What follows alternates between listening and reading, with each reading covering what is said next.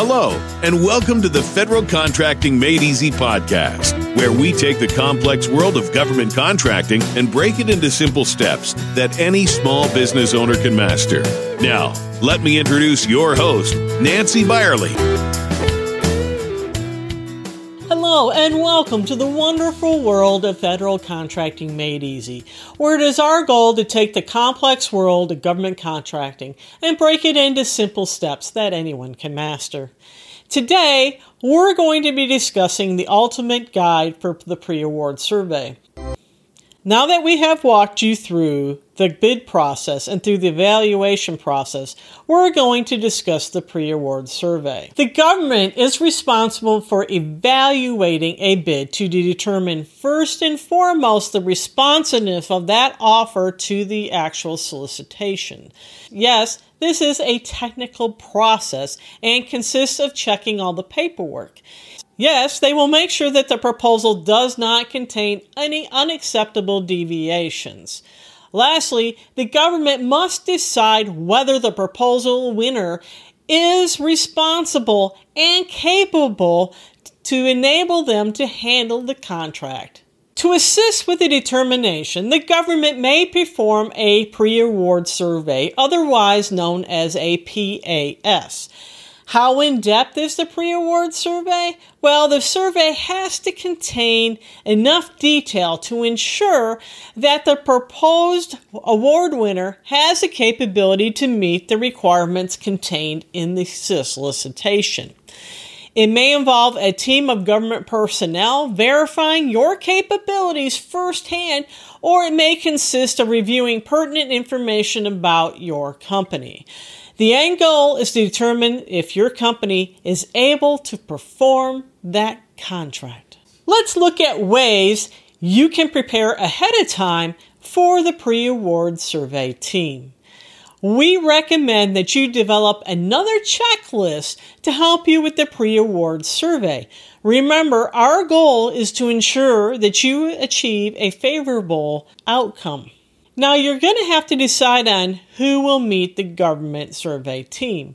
You need to make sure that the person you select is empowered to speak on behalf of your company. And in addition, this person needs to know both the details of the solicitation and what was contained in your offer. Now, this person ultimately, in my eyes, should be the owner of the company because you're the one that should be most involved about this contract and the actual offer. Do you have any technicians available to meet with the government? Why? You may have to respond to questions the government may have if relevant. And they are more, than likely going to have the knowledge to answer the government's questions. So you may want to have them available. Identify any disparities that may exist between the solicitation and your offer that might need to be resolved during the initial meeting with the survey team. How can you demonstrate your actual technical capability or your development of technical capability on the proposed contract? Have you developed your production schedule yet? If not, stop right now and get that developed right away. You will need to have that production plan completed and available for review by the survey team. Are your plant's facilities and equipment available and operational? If they are not, be prepared to demonstrate how they can be developed or acquired in time to meet the proposed contract requirements. You will need to show that you can meet the transportation, packaging, packing, and preservation conditions that were contained in the solicitation. Does the contract require industry security clearance? How will this be obtained if it's required? Does your labor resources have the proper skills? Or can you demonstrate that you can hire personnel with the proper skills and time to meet the contract requirements. Gather and have available to the survey team documentation of previous government contracts or subcontracts or commercial orders to demonstrate a prior satisfactory performance record regarding delivery, quantity, and finances. Remember that production schedule that we talked about a slide or two ago? You need to go over that production schedule and make sure that you can demonstrate a capability to meet the contract schedules.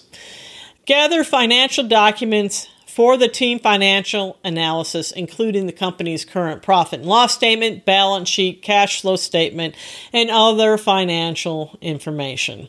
The other financial ma- information is if you have a loan that you can tap for cash flow, something along those lines. Provide a listing of available tools and equipment for the team production specialist. Do you have plans in place for vendor supplies and materials? Do you have subcontractors in place? If so, do you have subcontractor agreements already lined up? Show those agreements. You will need to provide this information to the survey team to reassure them that you can meet the final delivery schedule. Make sure your plans are verifiable. Review and understand any technical and publications required under the proposed contract. Does the contract allow for progress payments? Have you prepared adequate accounting documentation for review by the audit agency representative of the survey team. Have you re- reviewed your quality control program and ensured that it is workable and consistent with the quality, quality requirements contained in the solicitation or contract? Be prepared to review this plan with the actual survey team. Is the government furnishing any equipment, property, or material? If so, make sure that you have established procedures in accordance with the regulations stated in the contract. Lastly, make sure that you have any other documentation or data that you can think of that might be permanent, pertinent in assisting the survey team.